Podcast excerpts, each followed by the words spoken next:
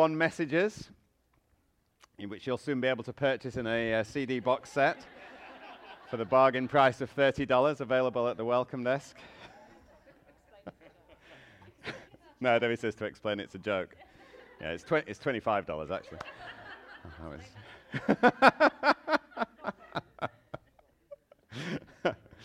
no, it's, uh, it's good.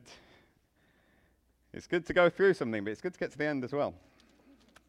All right, we're going to read from Mark 15. If you've got a Bible, it's going to appear on there as well. Uh, Mark 15, and let's read from verse 40, um, because we stopped last time at 39. So it's good to read from verse 40. Some women who were watching, Jesus has just died, so this is, that's the context. Jesus has just died. The centurion has just said, um, Surely this man was the Son of God. Some women were watching from a distance. Among them were Mary Magdalene, Mary the mother of James the younger, and of Joseph, and of Salome. In Galilee, these women had followed him and cared for his needs.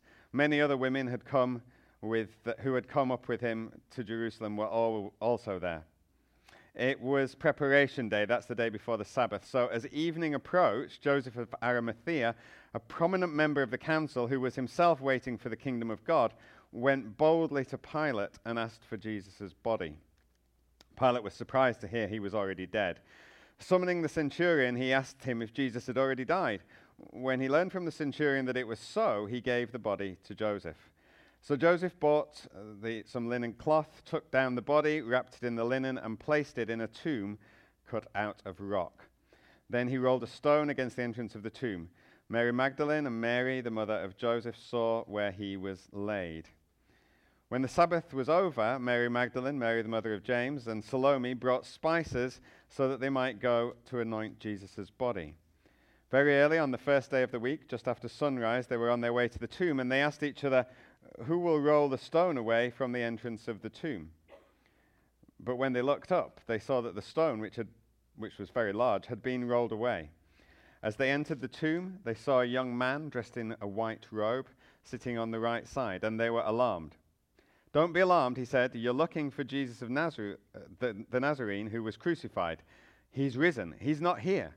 See the place where they laid him. But go, tell his disciples and Peter, he's going ahead of you into Galilee. There you will see him just as he told you. Trembling and bewildered, the women went out and fled from the tomb. They said nothing to anyone because they were afraid. Now, some of you might be thinking, depending on what Bible you've got in front of you, some of you might be thinking, hang on, you said this was the last week of Mark's Gospel, and my uh, account in Mark's Gospel goes on a little bit further to, to verse 20. So why has Mark stopped at verse 8? Well, most scholars believe that verses 9 through 20 were actually added on later by somebody else. Um, probably because they thought that Mark stopping at verse 8, uh, as he did, the, the women saying nothing to anyone because they were afraid, they probably thought that was a bit abrupt and a bit of a strange ending to the gospel. Maybe some of you thought that too. Um, we'll look at that later on as to why Mark might have ended like that. But that's pretty certainly where Mark did end his gospel. So that's where we're going to end it today as well. So, Jesus is dead, and most people who were around at the time, most people, almost everyone, would have thought, well, this is the end of the story. This is the end. A man who gathered a group of followers who claimed to be the Messiah, like many before him and many after him, and his life has ended in the way that many of those uh, people did as well. In death, in crucifixion, many of those were killed. Even though there were stories of him healing the sick, even though there were stories of him doing miracles, in the end it seemed that he was unable to prevent himself from going the way that almost every other leader of messianic cults went. They were killed, and in each case, after their death, after the leader's death, the movement collapsed, and that was the end of it. But if we fast forward from this point throughout history, of course, we see that that was not at all what happened with Jesus' movement, in Jesus' case. We see that it exploded into life. 300 years later, Christianity had spread through the entire Roman Empire. And now we look, and all around the world are Christians, are believers, are followers of Jesus more than ever before in history. Why the difference? Why was it so different with Jesus to every other messianic pretender? Well, the answer to that lies in what happened after Jesus' death. And that's what we're going to look at today. Jesus had only really been on the cross for a few hours. Most people, when they were crucified, they would be on the cross for quite some time, sometimes days. And so it was quite a surprise uh, to Pilate when he heard that Jesus had died. Um, and uh, usually um, that wasn't the case, as I said, but it was checked out, it was verified. No, he clearly was dead. And it's just a few hours before the Sabbath is about to begin. The Sabbath is the Saturday for Jews, but it begins at sunset on the Friday evening. And uh, Jesus died at 3 o'clock in the afternoon. So it's maybe just three hours before sunset. And uh, Jesus is dead on the cross, chances are at this point that he's just going to be thrown into a common grave with criminals, uh, a communal grave, and that's going to be the end of it. So, step forward, Joseph of Arimathea. Joseph of Arimathea is a member of the Sanhedrin. You remember the Sanhedrin? They're members of the Jewish council. They're the ones who wanted Jesus dead. They're the ones who uh, had this fake trial, really, a, a, a very quick t- trial at night, which wasn't legitimate, really, but never mind. As far as they were concerned, they're going to get him uh, condemned to death, they're going to get him flogged, they're going to get him to Pilate um, as quickly as they could. Joseph was part of that group, although we find out that he didn't agree with the decision that was made. He didn't agree with what was said. Um, Luke's gospel tells us that he didn't agree. John's gospel goes as far as telling us that he is actually a secret disciple of Jesus. So he's part of this Jewish council, the Sanhedrin, but he's also a secret disciple of Jesus. But now Joseph comes out of cover. Now we see that Joseph is deciding, you know, oh, I don't. I've got to, I've got to come, I've got to do something. He's seen what's happened. He believes Jesus is the Messiah. He believes Jesus is the Son of God. He, he feels he's not going to just leave him uh, to go and be thrown into some communal grave. Now, that would take some courage because of the repercussions that it would have had for his position in the Sanhedrin. Because people in the Sanhedrin are not going to like that Joseph suddenly saying, Oh, can I take the body? Can I give it a proper burial? And all of that. He's going to have some repercussions. Sometimes there comes moments in our lives where, as disciples of Jesus, we have to take a stand. We have to be prepared to stand up, to come out from cover, maybe even sometimes if we're undercover, um, to count the cost of being a disciple of Jesus because it's just so important. I've told a story before of a friend of uh, ours who is, uh, is in the church in England that we were part of. And uh, she was called Carol. And she used to work for a drug rehabilitation center and uh, really did a great job at helping people come off heroin, uh, and uh, in particular, and, and get their lives sorted out. And it was, it was a secular uh, organization, but she did an amazing job. And she was a believer, she was part of our church. And uh, a few months after one of her clients had left the, uh, the program and she'd got, she'd got pretty much clean off, off, the, off the heroin, she came across Carol and she said, Hey, Carol, I know that you are a Christian. I know that you believe in, in Jesus and you go to church, and I feel I need, I need to find God for myself. I feel I need to go to church.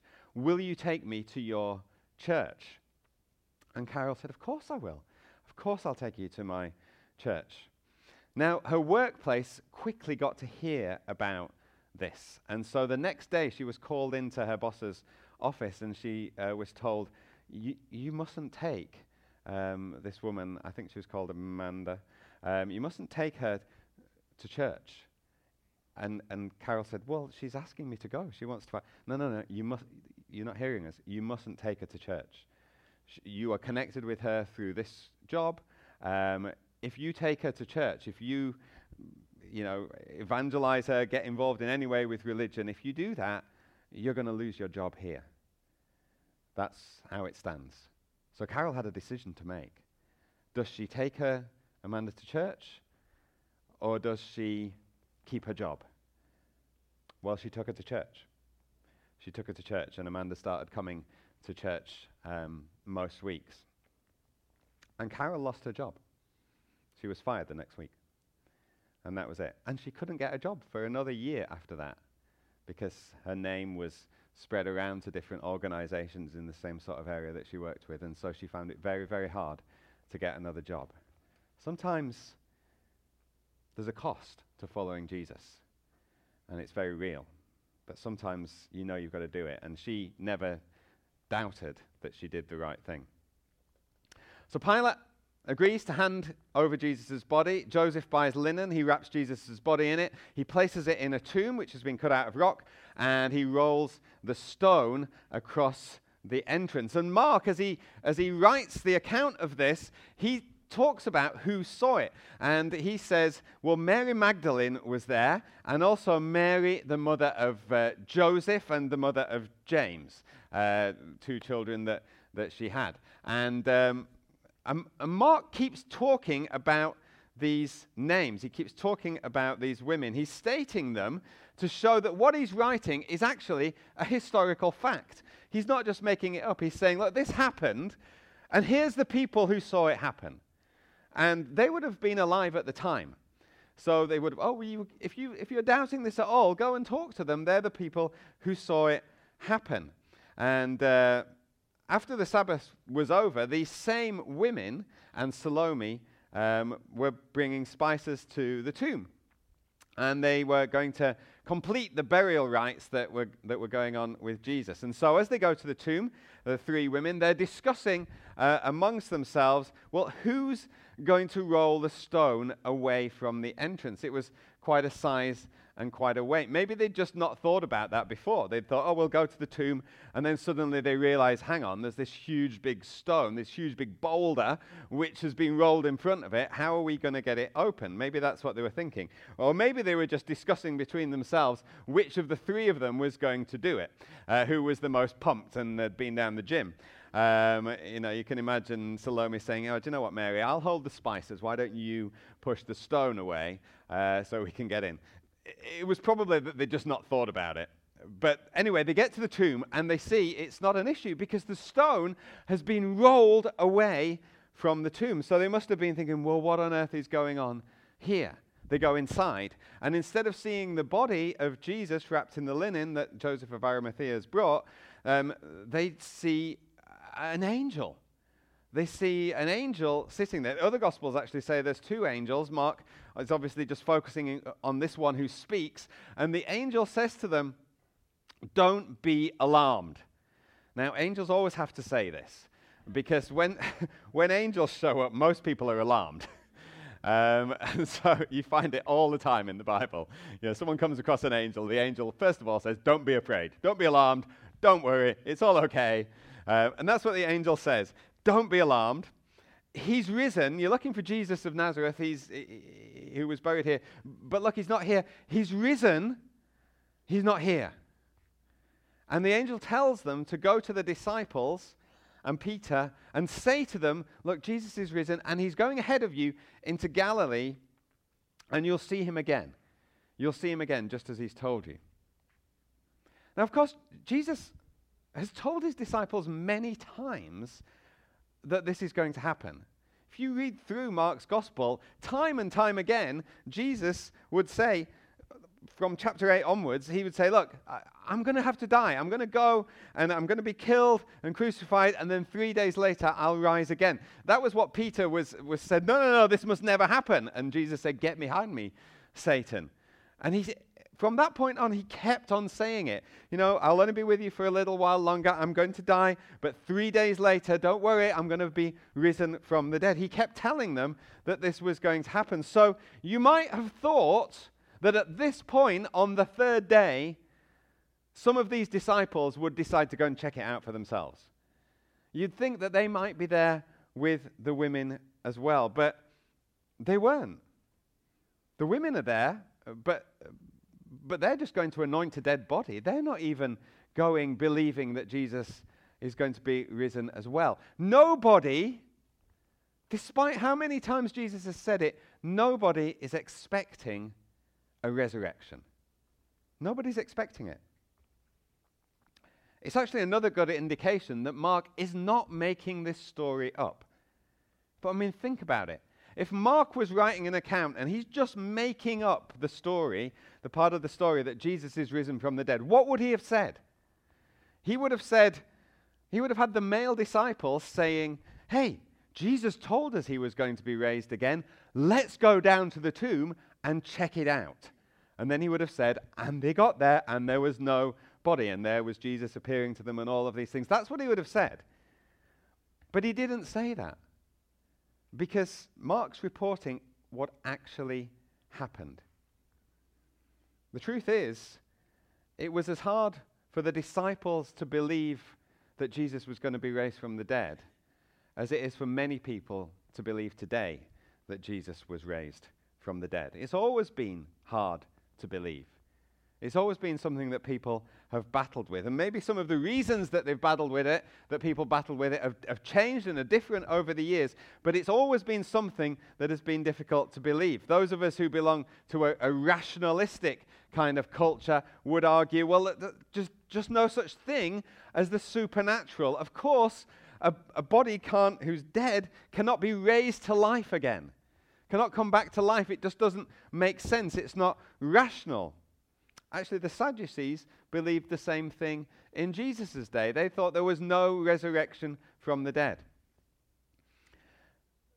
Celsus, a Greek philosopher from the second century AD, had a different reason as to why it was impossible to believe in the resurrection. He said this He said, Christianity cannot be true because the written accounts of the resurrection are based on the testimony of women. And we all know that women are hysterical. that was his reason for why the resurrection couldn't be true. And apparently, many of his readers agreed with him.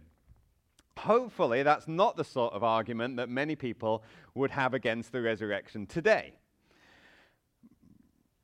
But interestingly, given that Mark was living in a society where what women said didn't hold a lot of weight. It was true what Celsus said, uh, in the, uh, to the extent that most people didn't think there was much weight to the testimony of women at the time.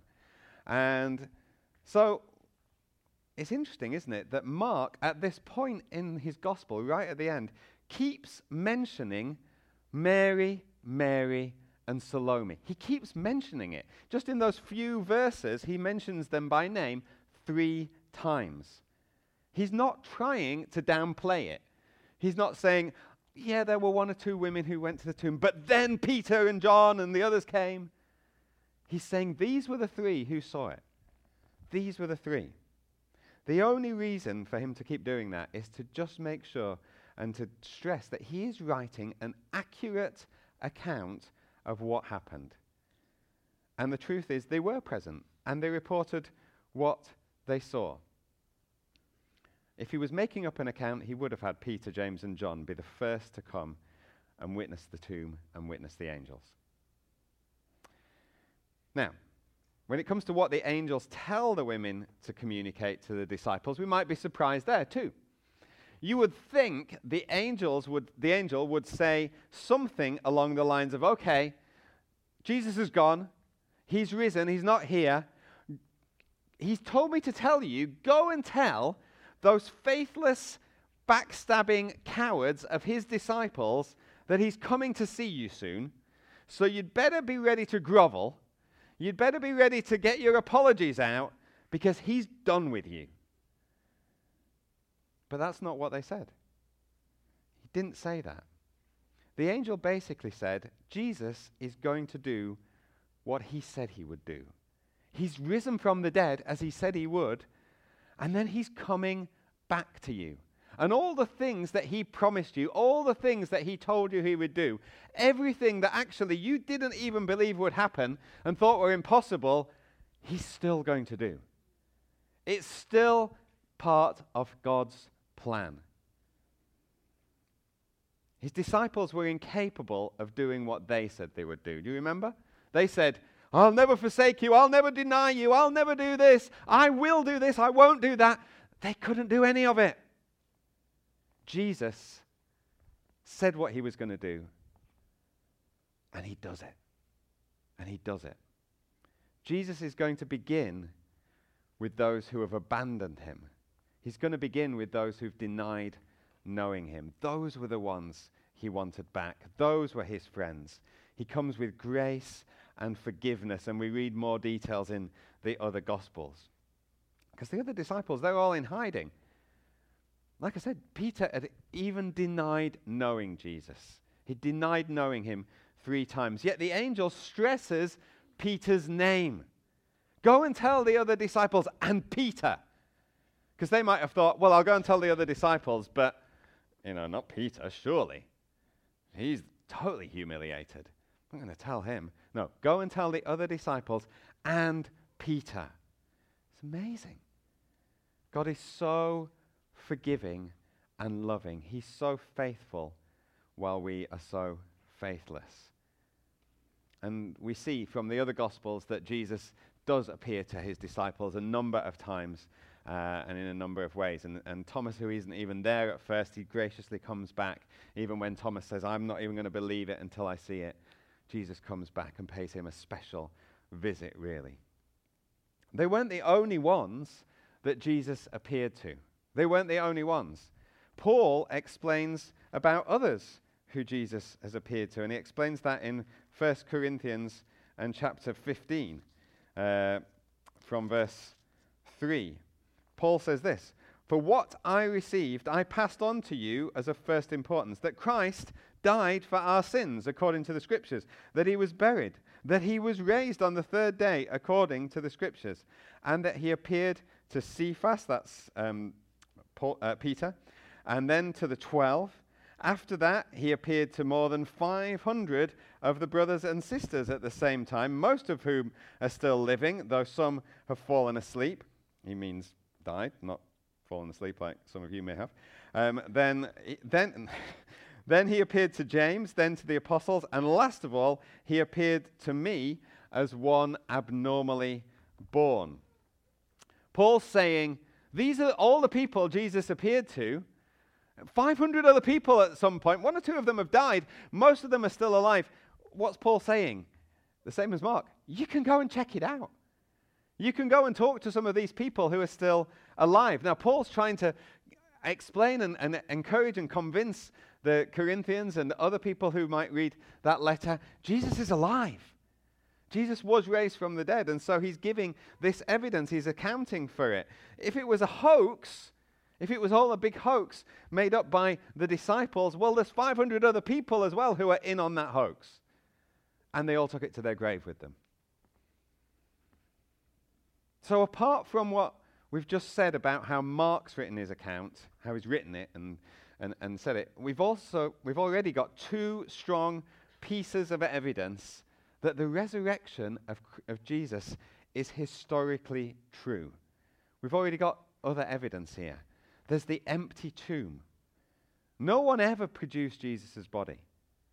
No one ever produced a body. The Romans could have easily put a stop to it if they'd have known where Jesus' body was, if they'd have taken it, just to prevent someone else taking it, maybe to prevent the disciples taking it. They were concerned about that, so maybe they would have gone and taken it. But they could have just produced the body and said, Look, guys, it's all a lie. If the disciples had have taken the body, as they feared, they're not, they're not going to go and die themselves. Most of them were crucified or killed themselves. They're not going to do that for a lie. We've got an empty tomb that no one could explain. And then there's the appearances of Jesus. Lots of people could say, Well, I saw him too. This last Thursday, the Stanley Cup was in, um, in Fredericton. How, how, many, how many people were actually there at Officers Square to see the Stanley Cup? Darren was there. I was there. Me and Darren were there. Kayla was there. How many of us believe that it was there? How many of us? That's about a third of us. I'm getting concerned. Some of us have fallen asleep. Um, apart from, apart from the effort of raising your hand, I would think that most of us would believe that the Stanley Cup was there in Officers Square, albeit a little late, on Thursday. Now, why do we, why do we believe it? Because people were there and people saw it. And they can tell you. And you can go and, and, speak to Darren, or you can speak to myself, or you can speak to Kayla, and we can say it was there. And you can speak to other people who were there as well. Um, Joe was there, and, and um, Noah and Jared were there, and, and thousands of other people were there. So you could say, well, well, maybe it's all made up. Maybe it's a big hoax. Maybe, maybe we just it just got photoshopped. You know, this picture of Jake Allen and, and the and the and the and the Stanley Cup. It was just photoshopped onto Officers Square. Well, that's possible. It could have been done, but there were people there who saw it. So we be, we believe, don't we? Even if we weren't there. Yeah, it happened. That's what it was like with Jesus' resurrection. There were many, many people who saw Jesus again. They saw him. They knew. They were talking about it. They were they were expert witnesses because they were there and they saw it. And thirdly, there's the evidence of what happened afterwards. What happened after this point? We've already seen how we can look back and see that the early church spread like wildfire. We're evidence as well. You know, 2,000 and odd years later, we are here worshipping the risen Lord Jesus. And we can look back and we can see what happened to the disciples. We can see something transformed these cowardly disciples who weren't even there, who didn't even want to go and check it out. And they were in hiding. Something transformed them to become the bold, fearless leaders of the early church. How did that happen if the resurrection isn't true? How does Jesus' brother get convinced? James and Jude, actually. How does, how does, how do their brothers, Jesus' brothers, get convinced that Jesus is the Son of God? If your brother starts going around saying he's the Son of God, you're probably the last person to believe it. you know, however persuasive, persuasive they are, however charismatic they are, you'll be like, yeah, right. he's not the Son of God. And, and actually, that's what they thought at the time when he was going around teaching. He gathered a lot of followers. Well, James and Jude weren't part of that. Mary was thinking he's a bit like, she's even had the promises, and she's like, oh, let's go and get him and uh, take him away from this. It's all going a bit weird. Um, shows up with them one time, we're going to come and take you away, son. so, what? Something persuaded them. They become convinced. How does Paul become convinced. The main person, Saul, Paul, the main person who's going around persecuting Christians in the early days, he gets convinced. He becomes, instead of the main persecutor, he becomes the main one preaching the gospel to the Gentiles, planting churches.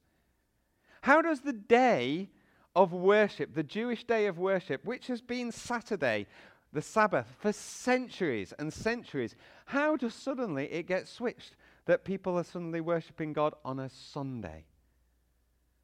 That's a huge cultural shift. Something happened on that Sunday to make people start to worship and remember God and Jesus on a Sunday. Huge changes. Huge changes that you've got to say are evidence of the resurrection of God. So, what implications does all that have for us today? Well, on a, on a very easy to understand level, um, as, as one agnostic once said, look, if the resurrection is true, so are a number of other things. One, there is a God. Two, Jesus is that God. Three, the Bible's true. Four, heaven and hell are real. And five, Jesus makes a difference whether you go to one or the other. That was from an agnostic.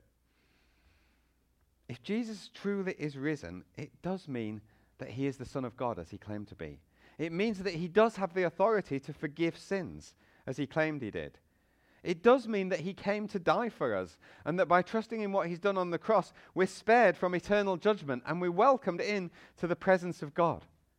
It means that because of his death, there is no lasting death for us. His resurrection means that we will be resurrected.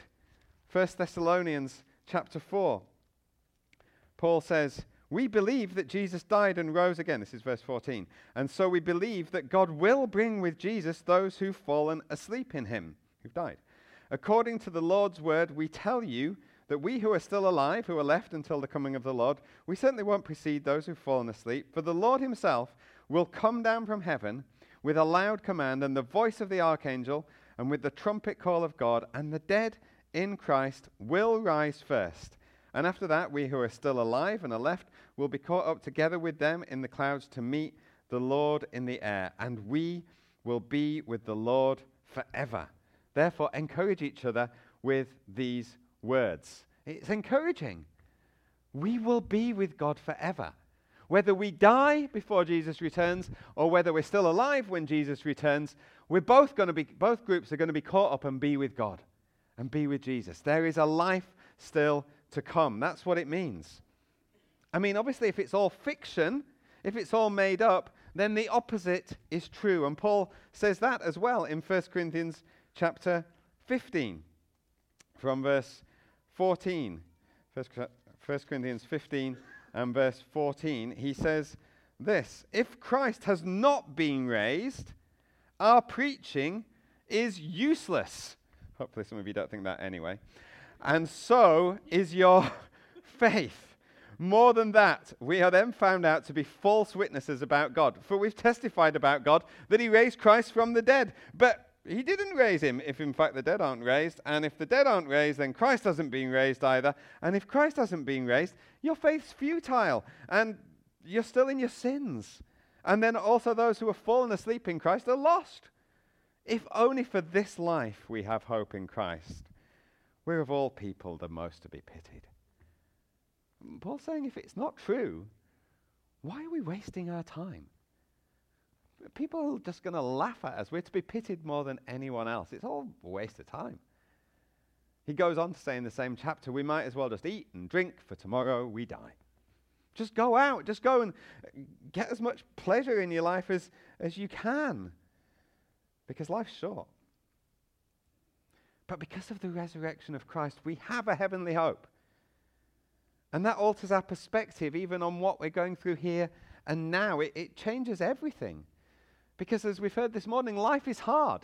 Yes, sometimes we have easy times and, and, and, and things are going okay, but for much of us, much of the time, and for most of us, life is hard. There's death and destruction and suffering, and it, it, it can be intolerable if that's the only life that there is. You know, you've got the optimism of youth, but, but very quickly that's replaced by the reality that tragic and painful things happen to us and those we love. I mean, we plan our dream weddings. We imagine we're going to be blissfully happy with our partner. We plan towards a, getting a well paid and satisfying job, which will enable us to live comfortably in a, in a nice house and take long vacations and, and provide for us for a happy and, and, and long and healthy retirement with our spouse. And we dream about how many children we might have. And we look forward to family gatherings where everyone gathers together and has a great time and is blissfully happy the reality, as Debbie's clearly saying, is very different. Hopefully, not all of it. Um, no. The reality is very different. People can end up in lonely, loveless marriages, often abusive marriages. Close friendships end up in betrayal and hurt. Many people struggle to make ends meet. People suffer infertility and miscarriages, and they silently grieve the loss of those children. They encounter sickness and cancer, sudden premature death of those they love, or they watch their loved ones slowly suffer and fade away through terrible diseases like Alzheimer's or dementia, or they experience it themselves in their life. It, if this life's all that there is, there's little to live for apart from fleeting pleasures, a great meal, an illicit encounter with someone, the thrill of gambling, or the pleasure hit of drugs, anything to bring some fleeting pleasure to numb the pain, to help us escape from life. That's, that's the reality for most people in life. That's what they've come to reconcile their life as. And that's the only hope they've got. But if Jesus is risen, if Jesus is risen, our future is full of hope and life and beauty because the promise is that this life isn't the end of the story. We have the resurrection to come. If your body's deteriorated because of sickness and now you can't move very well, you can't dance, and maybe you love to dance, you can know that in the resurrection you're going to dance wonderfully and perfectly. If you're lonely now, in the resurrection you'll have perfect love and fellowship with people. If you're empty now, in the resurrection you'll be fully satisfied. You know, just ordinary life is going to be redeemed. The simple pleasures that God gives us food, work, mountains, lakes, hugs, friends, all of those sort of things are just going to be made perfect. And knowing that actually can, can help us, it can free us from anxiety to a great extent. It can enable us to take risks in this life, to do things that we would never dare to do otherwise because we think, well, this is it, and we're just potentially ruining our life.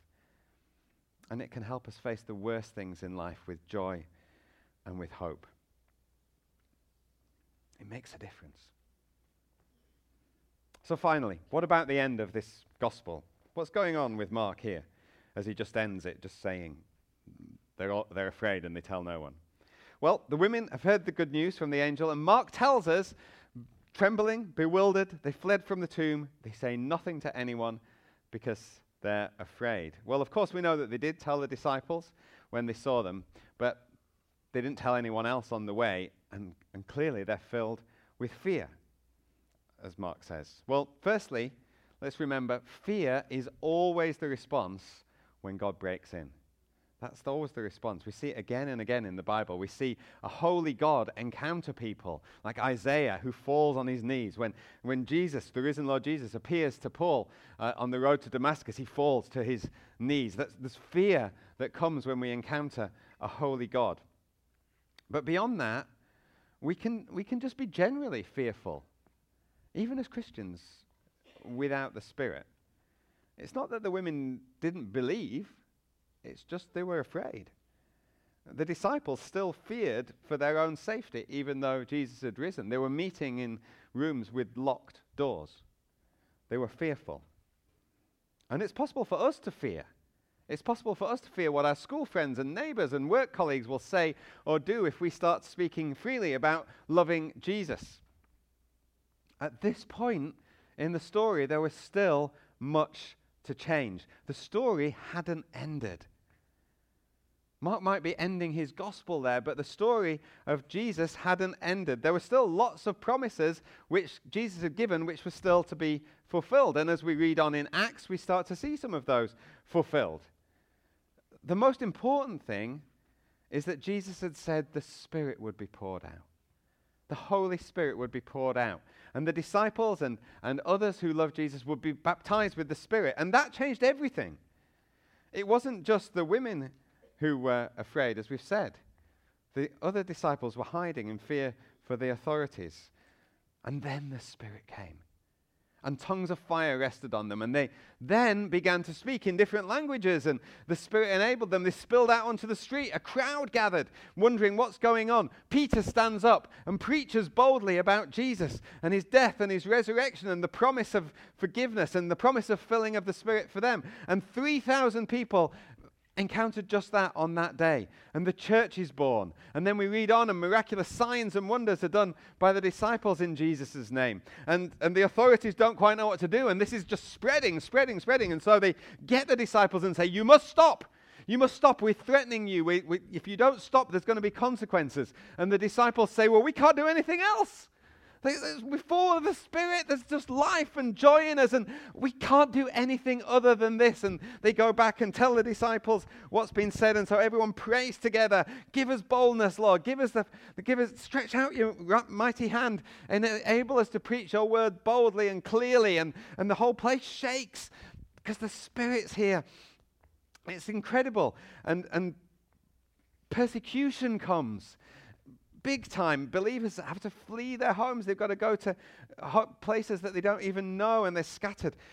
but the gospel just advances even further. That's the, how the gospel spread further and wider.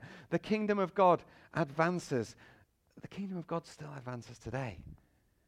The same Holy Spirit is available to us today. We just have to ask. We hunger and thirst for Him. We've just got to ask and hunger and thirst. We might be those who are fearful of what others may say and do if they discover we love Jesus. We might be like these women running from the tomb, not wanting to speak with anyone but we don't have to wait like they did. They had to wait for a while. We don't have to wait. We can be filled with the Spirit this morning, again and again.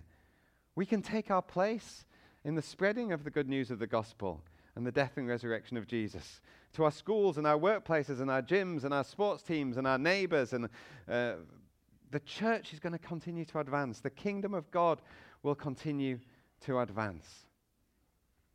So the gospel of Mark has ended.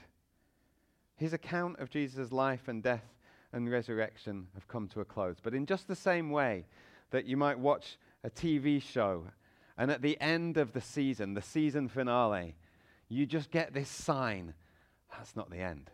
There's more to come. There's another season to come. We just have to wait for it. There's a clear sign here from Mark at the end of this gospel. This isn't the end. There's more to come.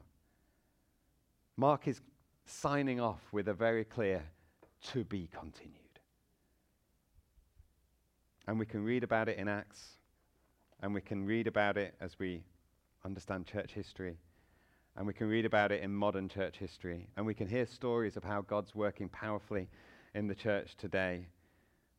And best of all, we can take our place. We can take our place as part of God's story. We can take our place in bringing a gospel of hope to a world which desperately needs to know his love and his grace and his forgiveness and his power. So, church, let's receive the Spirit again this morning. Let's be filled afresh as we go out into all the different places that he's sending us to shine his light and his glory into a dark world. Why don't we stand together? We'll pray. We're going to worship.